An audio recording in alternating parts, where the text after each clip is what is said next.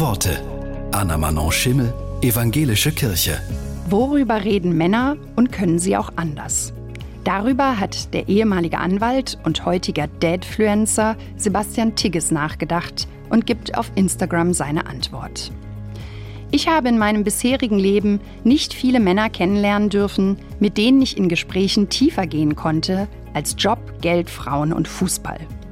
Über Frauen wurde nach meiner Erfahrung oft tendenziell abschätzig und sexistisch gesprochen. Über den Job und das Geld definierte man sich. Ich wollte das alles nicht mehr haben. Ich wollte wissen, was meine Freunde berührt, was sie traurig macht, was sie verletzt.